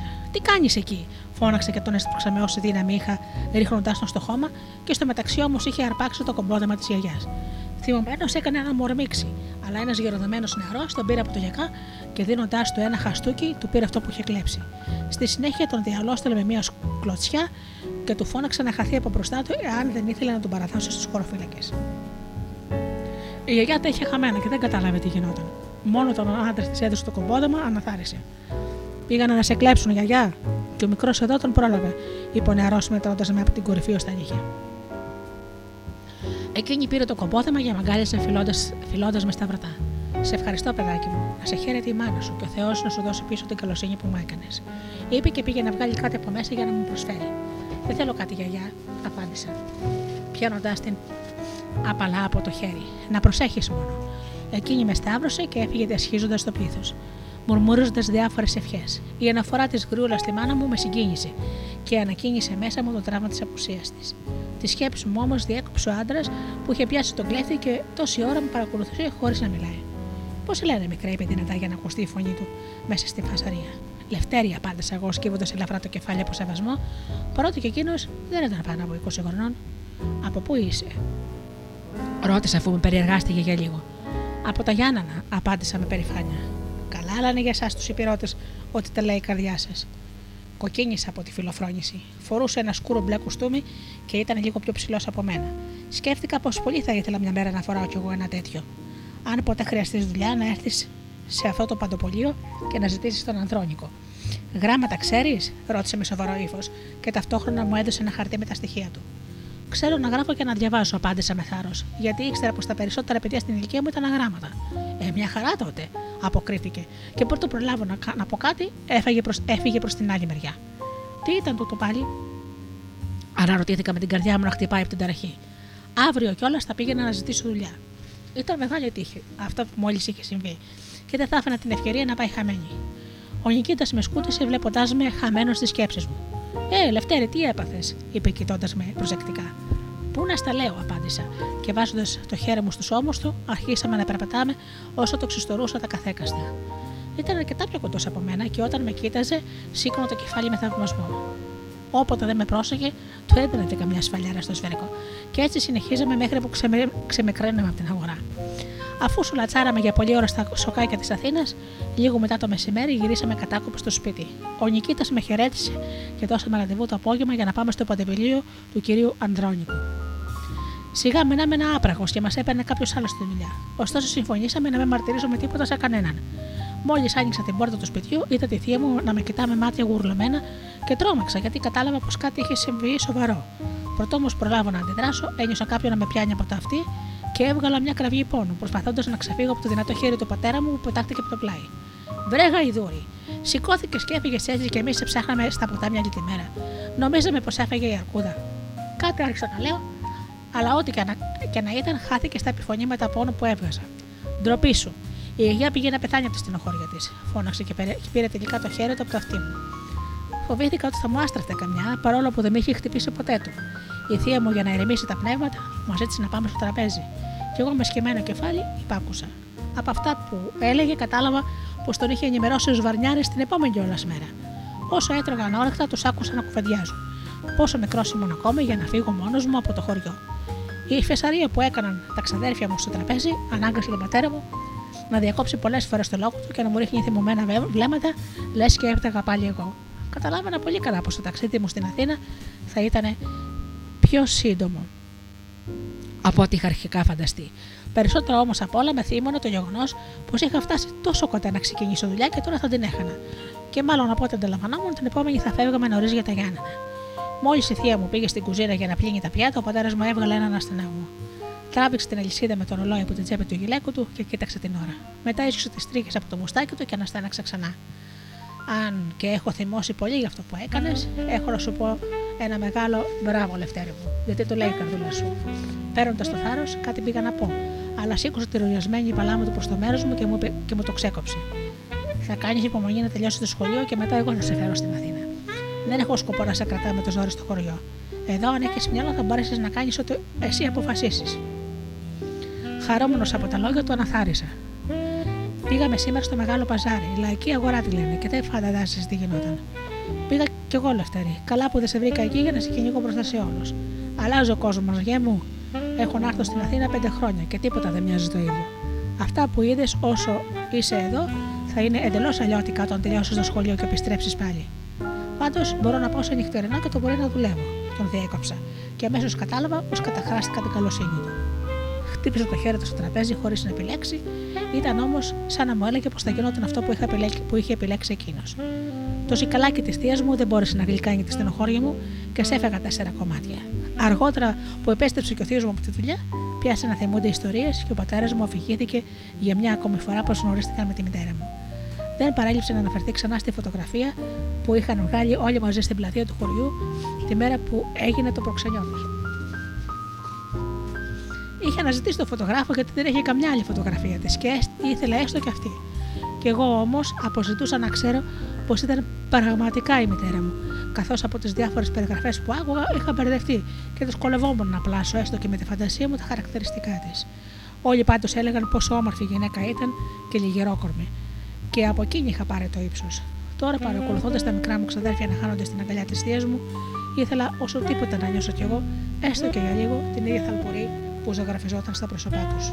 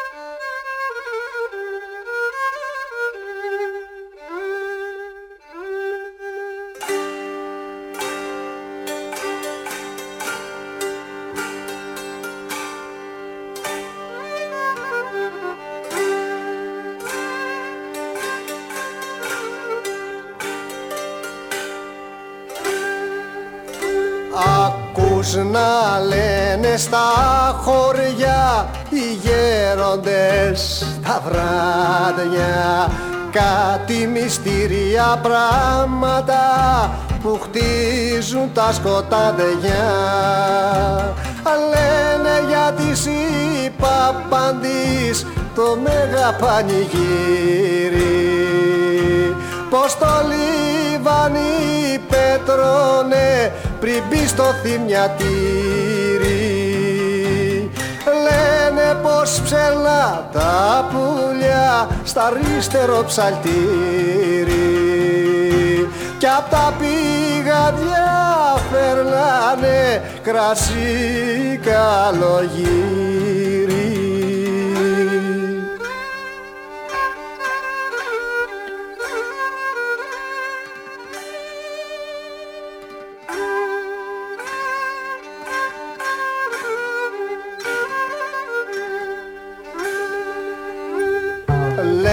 πως ψέλνα τα πουλιά στα αριστερό ψαλτήρι.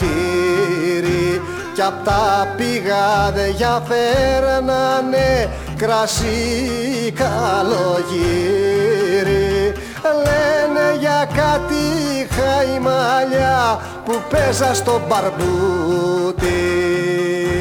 Κι ο κουμένος τα βαφτίζε με αίμα και παρούτι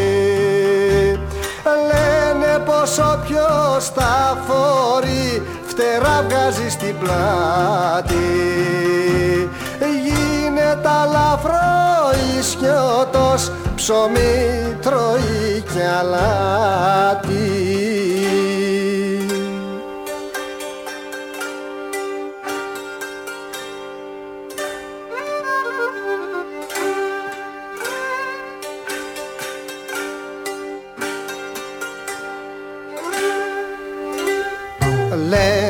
Λένε πως όποιος τα φορεί φτερά βγάνει στην πλάτη. Γίνεται αλαφρό ισκιωτός ψωμί τρώει κι αλάτι. Ακούς να λένε στα χωριά πως κι η ευχή του πιάνει γιατί τα βόλια αίματα είχαν του Μακρυγιάννη. Λένε πως ο Φουστανέλας πληγές είχε σαράντα. Γι' αυτό κι αλαφρό ότι είμαστε λίγοι πάντα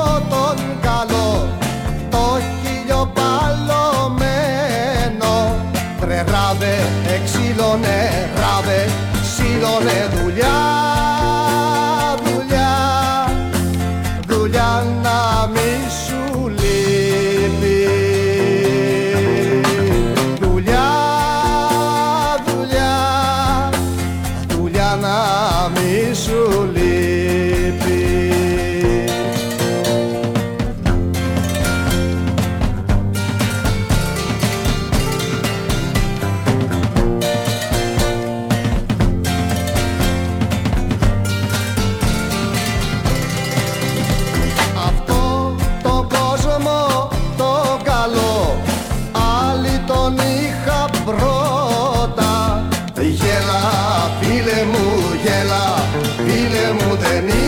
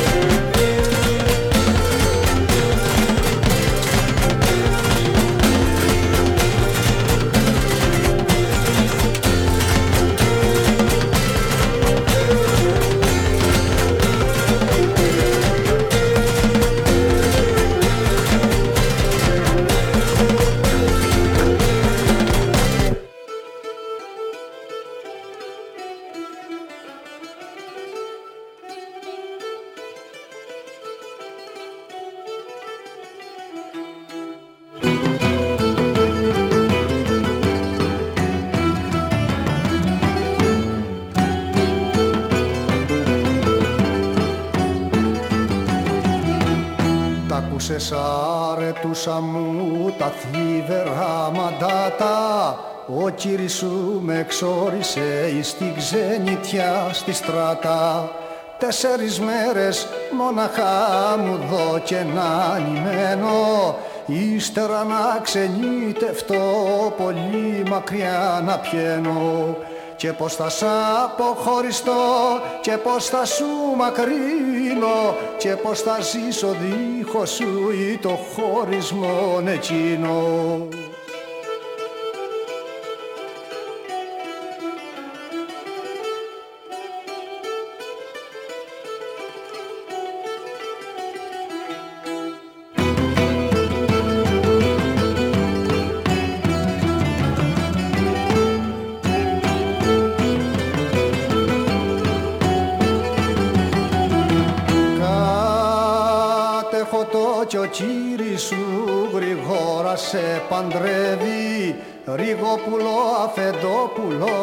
Σαν είσαι εσύ γυρεύει και δεν μπορείς να αντισταθείς σαν θέλουν οι γονείς σου.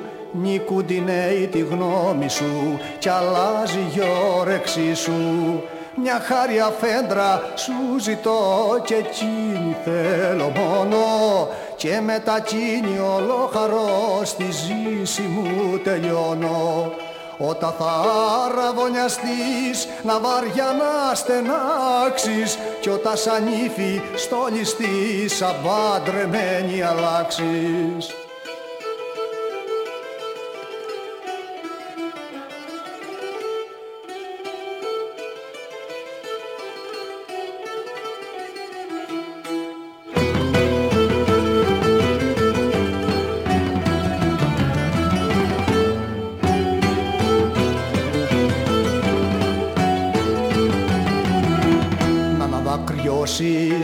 και να πεις ρωτώ κριτέ καημένε.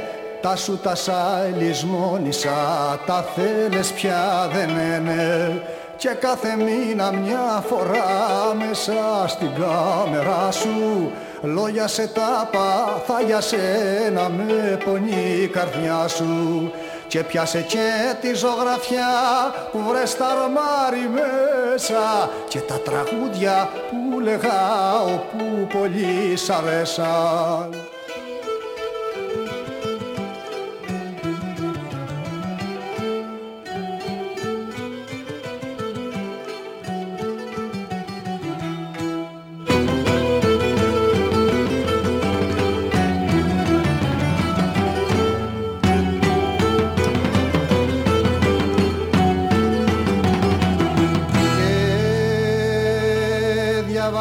Τα θόρυτα κι ανάθυμου και μένα πως με ξορίσανε για σε πολύ μακριά εις τα ξένα. Κι ας τάξω κακοριζικός πως δε σιδά ποτέ μου. Ένα γεράκι αυτούμενο εκράτου σβήσε μου. Ας τάξω πως πιάστηκα σε μιας γυναίκας τρίχα Έσπασε τρίχα και έχασα εις τον κόσμο την τζανίχα Λυσμόνισε παντοτινά και διώξε κάθε ελπίδα Και πέ πως δε με γνώρισες κι ούτε κι εγώ πως είδα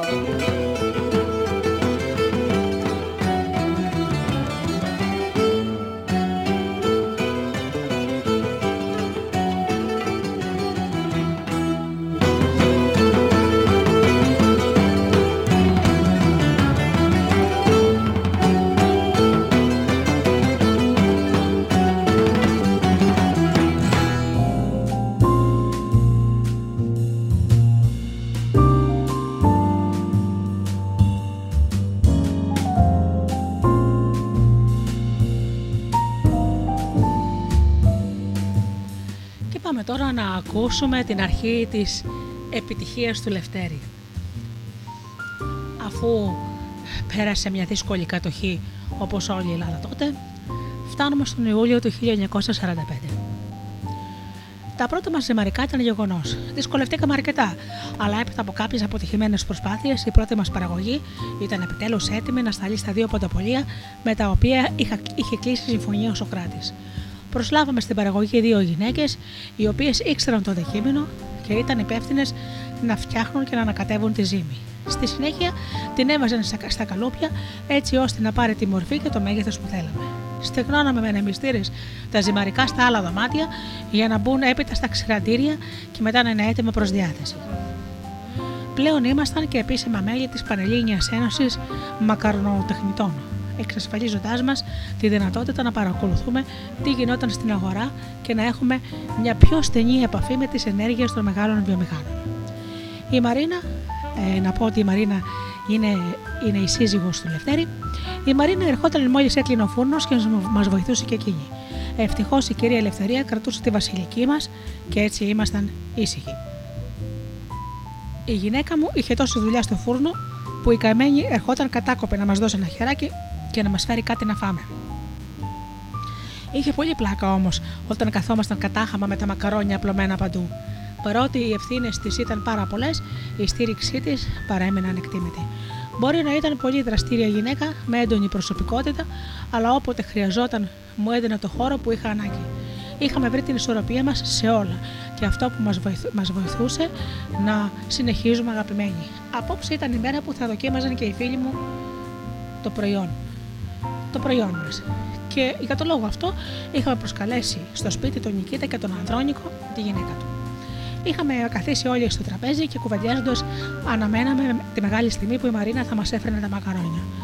Ο Νικήτας είχε βάλει την πεζέτα στο λαιμό και περίμενε ανυπόμονα να ξεκινήσει το φαγητό, κρατώντας το πυρούνι έτοιμο στο χέρι του σαν να μην θέλαμε να χαλάσουμε την όρεξή μας, κανείς μα δεν είχε αγγίξει τους μεζέδε που είχε ετοιμάσει η κυρία Ελευθερία.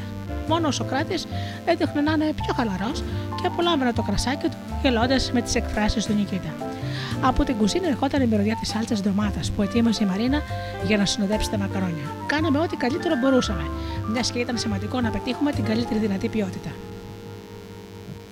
Μόλις η Μαρίνα εμφανίστηκε κρατώντας την αχνιστή πιατέλα, χειροκροτήσαμε και επεκράτησε ένα ταραχή με τον Κίτα να κάνει χώρο στο τραπέζι για να κομπήσουμε τα μακαρόνια. Καθίσαμε όλοι και πρωτού σερβίρω, χτύπησε ελαφρά το ποτήρι μου με το πυρούνι.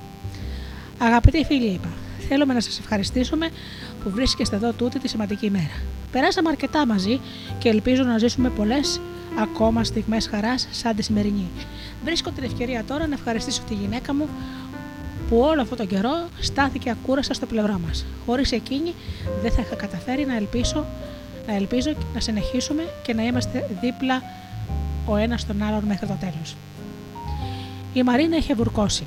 Ήταν τόσα πολλά αυτά που ήθελα να πω για εκείνη, αλλά προτίμησα να το κάνω όταν θα μέναμε μόνοι μας. Αλλάζοντας διάθεση, στράφηκα προς το συνέτερό μου.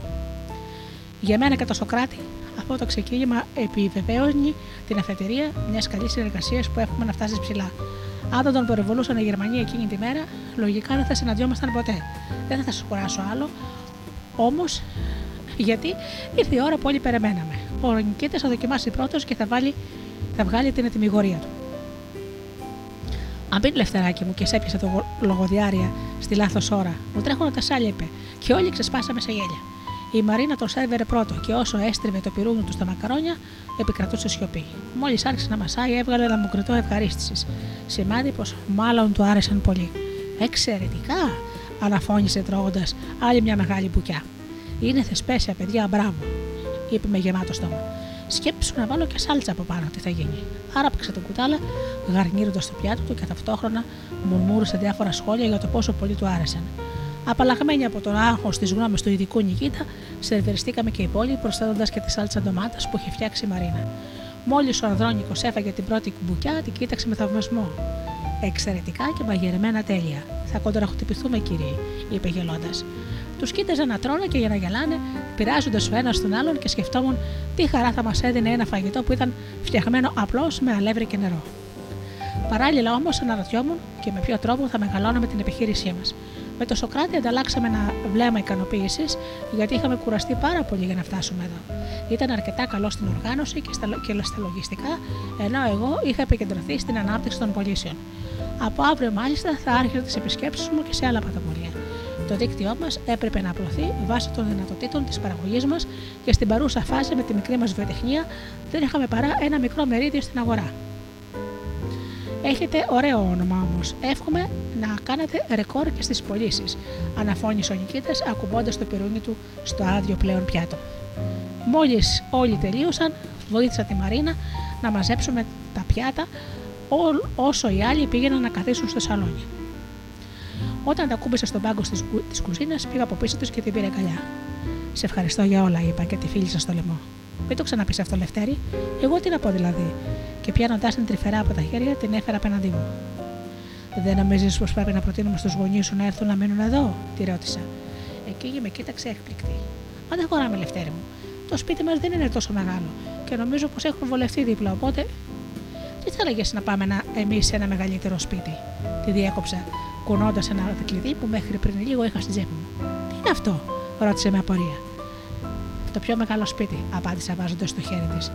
Τι εννοείς, ρώτησε, αλλά νομίζω πως είχε αρχίσει να καταλαβαίνει. Θυμάσαι την μονοκατοικία που είχαμε δει τις προάλλες και σου άρεσε εδώ δύο δρόμου πιο πάνω; Μη μου πεις ότι. Την νίκησα σήμερα το πρωί, Μαρίνα μου, για να έχει και η βασιλική μας λίγο κήπο να τρέχει και να παίζει στο χώμα. Έπεσε πάνω μου άτσαλα και με αγκάλιαζε προσπαθώντας να μην ακουστούν οι κραυγές χαράς της μέχρι μέσα. Έλα όμως που εκείνοι μας φώναξαν να πάμε κοντά τους, ενώ η Γκίτα έλεγε αστεία για όσα εκτελήσονταν αυτή τη στιγμή στην κουζίνα, μα, στην κουζίνα ανάμεσά μας. Αγκαλιασμένοι επιστρέψαμε στο σαλόνι. Ο Σοκράτης έβαζε κάτι στο ραδιόφωνο και όλοι μαζί με τα ποτήρια στο χέρι πίναμε το ωραίο κρασί από τη ζήτσα που μας είχε στείλει ο πατέρας μου. Ένιωσα το κορμί μου να ανατριχιάζει όταν από τα μεγάφωνα ακούστηκε η βελούδινη φωνή της Σοφίας Βέμπο να τραγουδά Πόσο λυπάμαι. Μετά τον πόλεμο, όταν άκουγα τη φωνή της, ένιωθα μια παράξενη μελαγχολία. Αυτή τη φορά όλοι μας αρχίσαμε να τραγουδάμε, ακολουθώντας με τα κορμιά μας το αριθμό του βάλς. Κοίταξα τη Μαρίνα και τα χείλη μας συγχρονίστηκαν με τις λέξεις του ρεφρέν. Πόσο λυπάμαι τα χρόνια που πήγαν χαμένα, πριν να γνωρίσω εσένα πρόσμενα καιρό. Μα πώς φοβάμαι πως ίσως μια μέρα σε χάσω, γιατί να σε ξεχάσω ποτέ δεν θα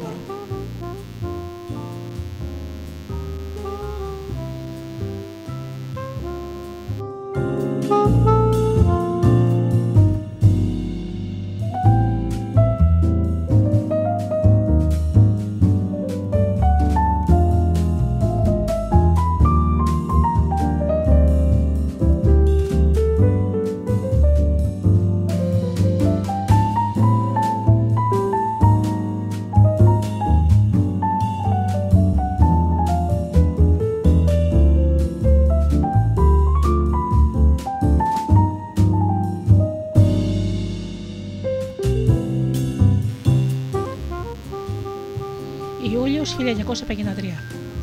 Έχω μια ιδέα, φώναξα, το πετώντας το στυλό στο τραπέζι, προτού προλάβω να βάλω την υπογραφή μου στο συμβόλαιο.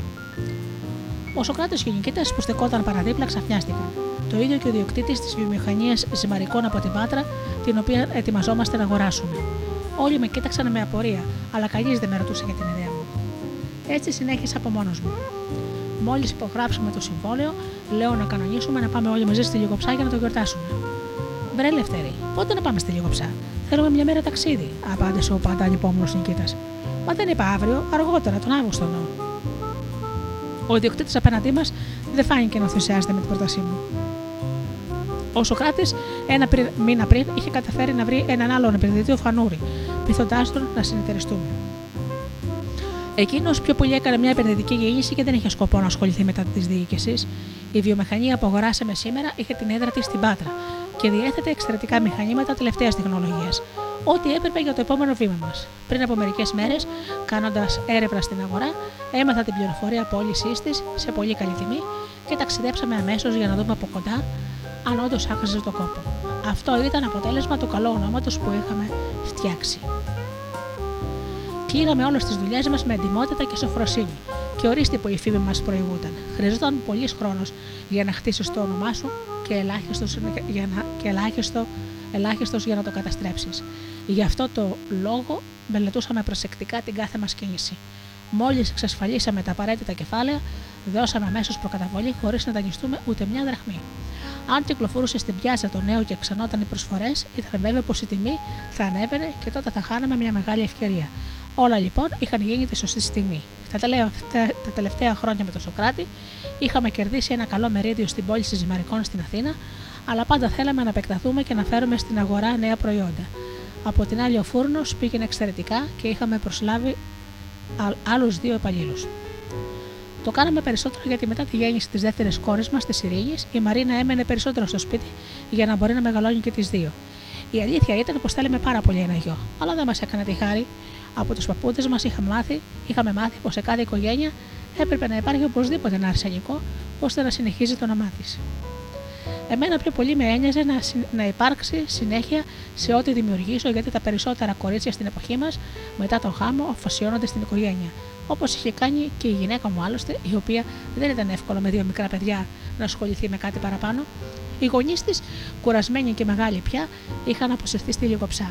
Οπότε έπρεπε να κάνουμε πολλά πράγματα μόνοι μας. Εγώ συμμετείχα ελάχιστα στο φούρνο και τους βοηθούσα μόνο με τα λογιστικά και τις προμήθειες.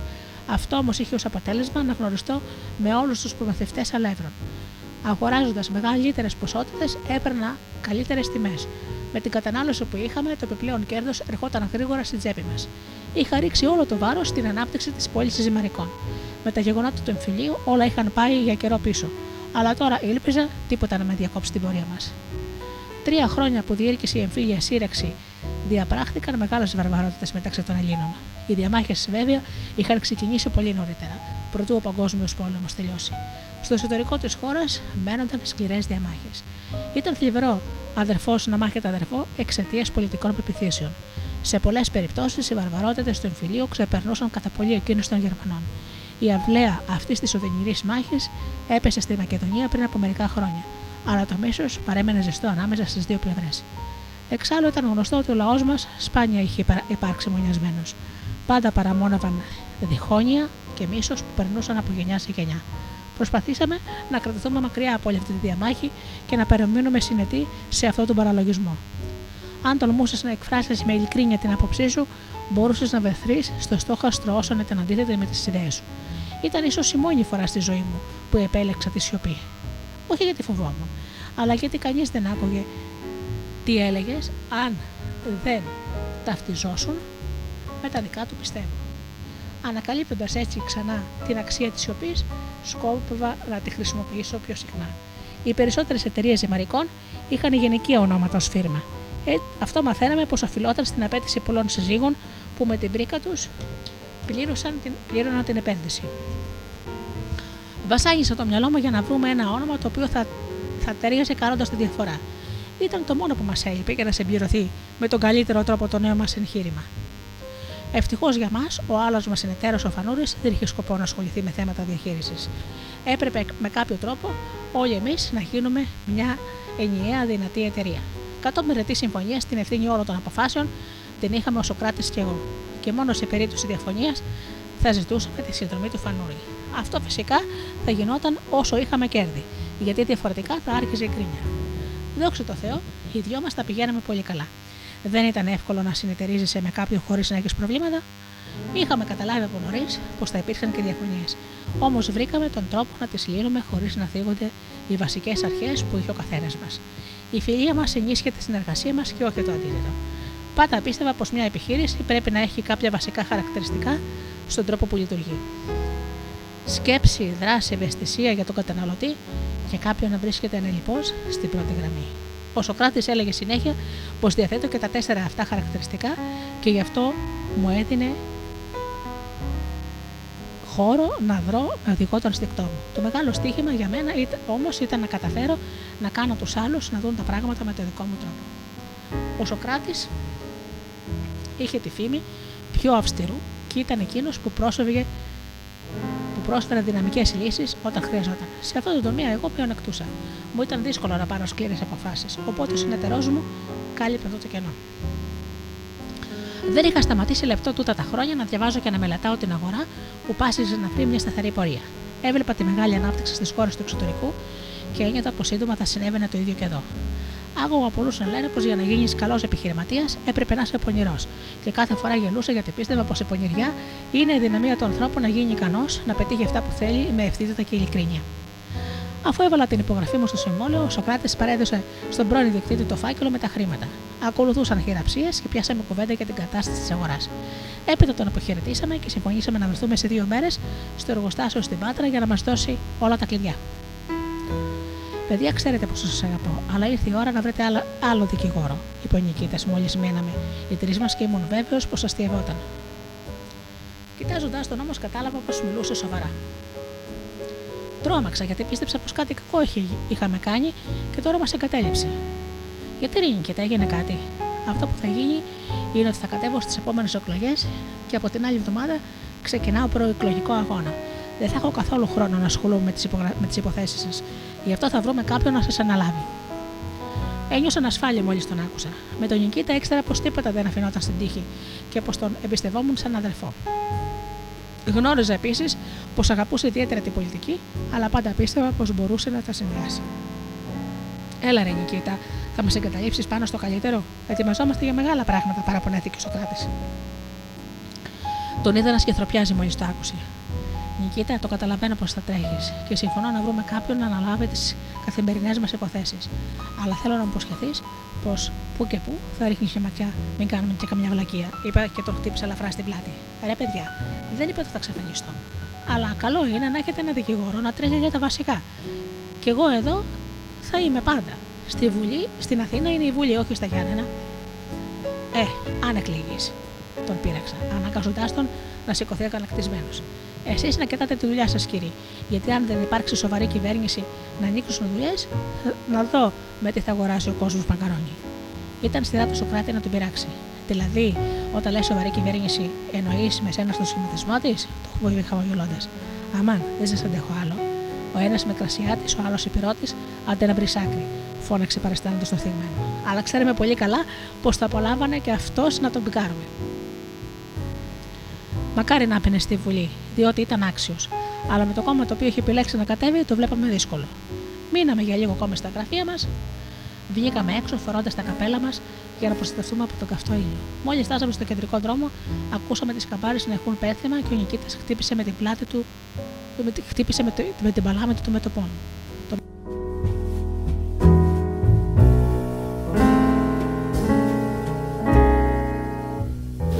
Βρέσεις Σήμερα είναι η κηδεία του πλαστήρα. Όχ, πώς θα προλάβεις; Τον ρώτησα. Αν και ήξερα πως δεν τον συμπαθούσε και δεν ήταν λίγε φορέ που μιλούσε ανοιχτά εναντίον.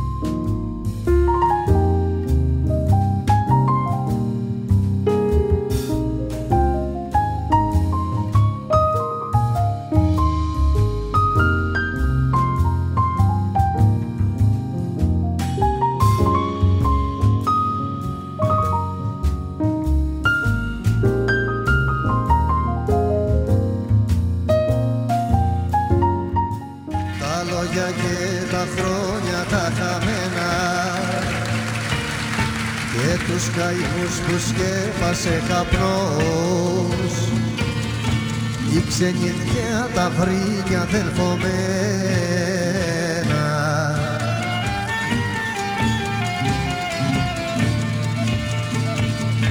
οι ξαφνικές χαρές που ήρθα για μένα ήταν σε δάσος μαύρο κεραυνός οι λογισμοί που μέσα για σένα.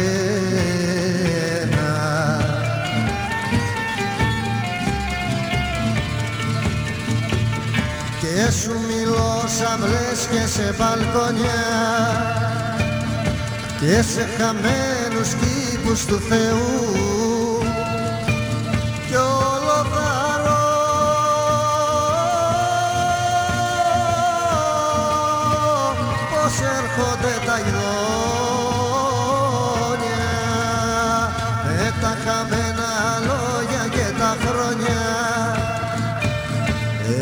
Που πρώτα ήσουν παντού και τώρα μες στο κρύο και στα χιόνια.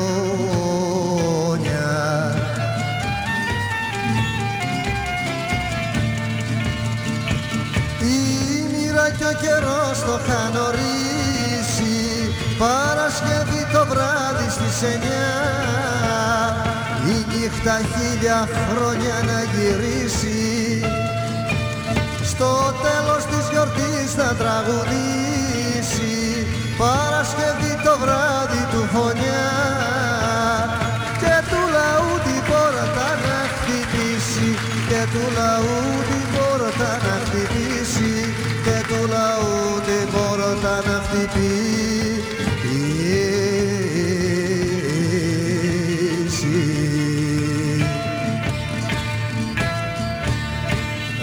Δεν ήταν ρολόι σταματημένο.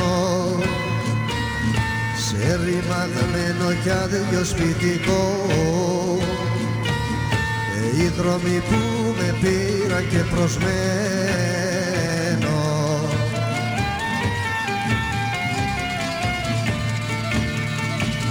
Τα λόγια που δεν ξέρω σου τα δένω. με τους ανθρώπους που είδα φωνικό. Και το χουστό όνομα τους και ντυμένο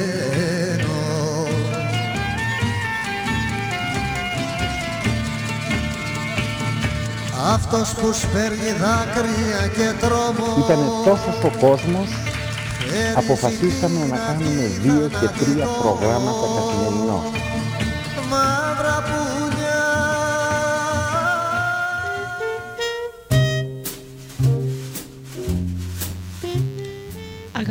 Φίλοι, η εκπομπή Άνθρωποι και Ιστορίες με τη Γεωργ- Γεωργία Αγγελή έχει φτάσει στο τέλος της. Σας ευχαριστώ θερμά για αυτές τις δύο ώρες που ήμασταν εδώ μαζί στο Studio Delta. Σήμερα ακούσαμε αποσπάσματα από το βιβλίο του Κώστα Κρομίδα «Ακάκιε» που κυκλοφορεί από τις εκδόσεις Διόπετρα. Σας το συνιστώ αναπιφύλακτα γιατί γράφει τη ζωή ενός αγωνιστή που ξεκίνησε από το μηδέν και κέρδισε. Σας δίνω ραντεβού την επόμενη Παρασκευή στις 8 το βράδυ όπως πάντα.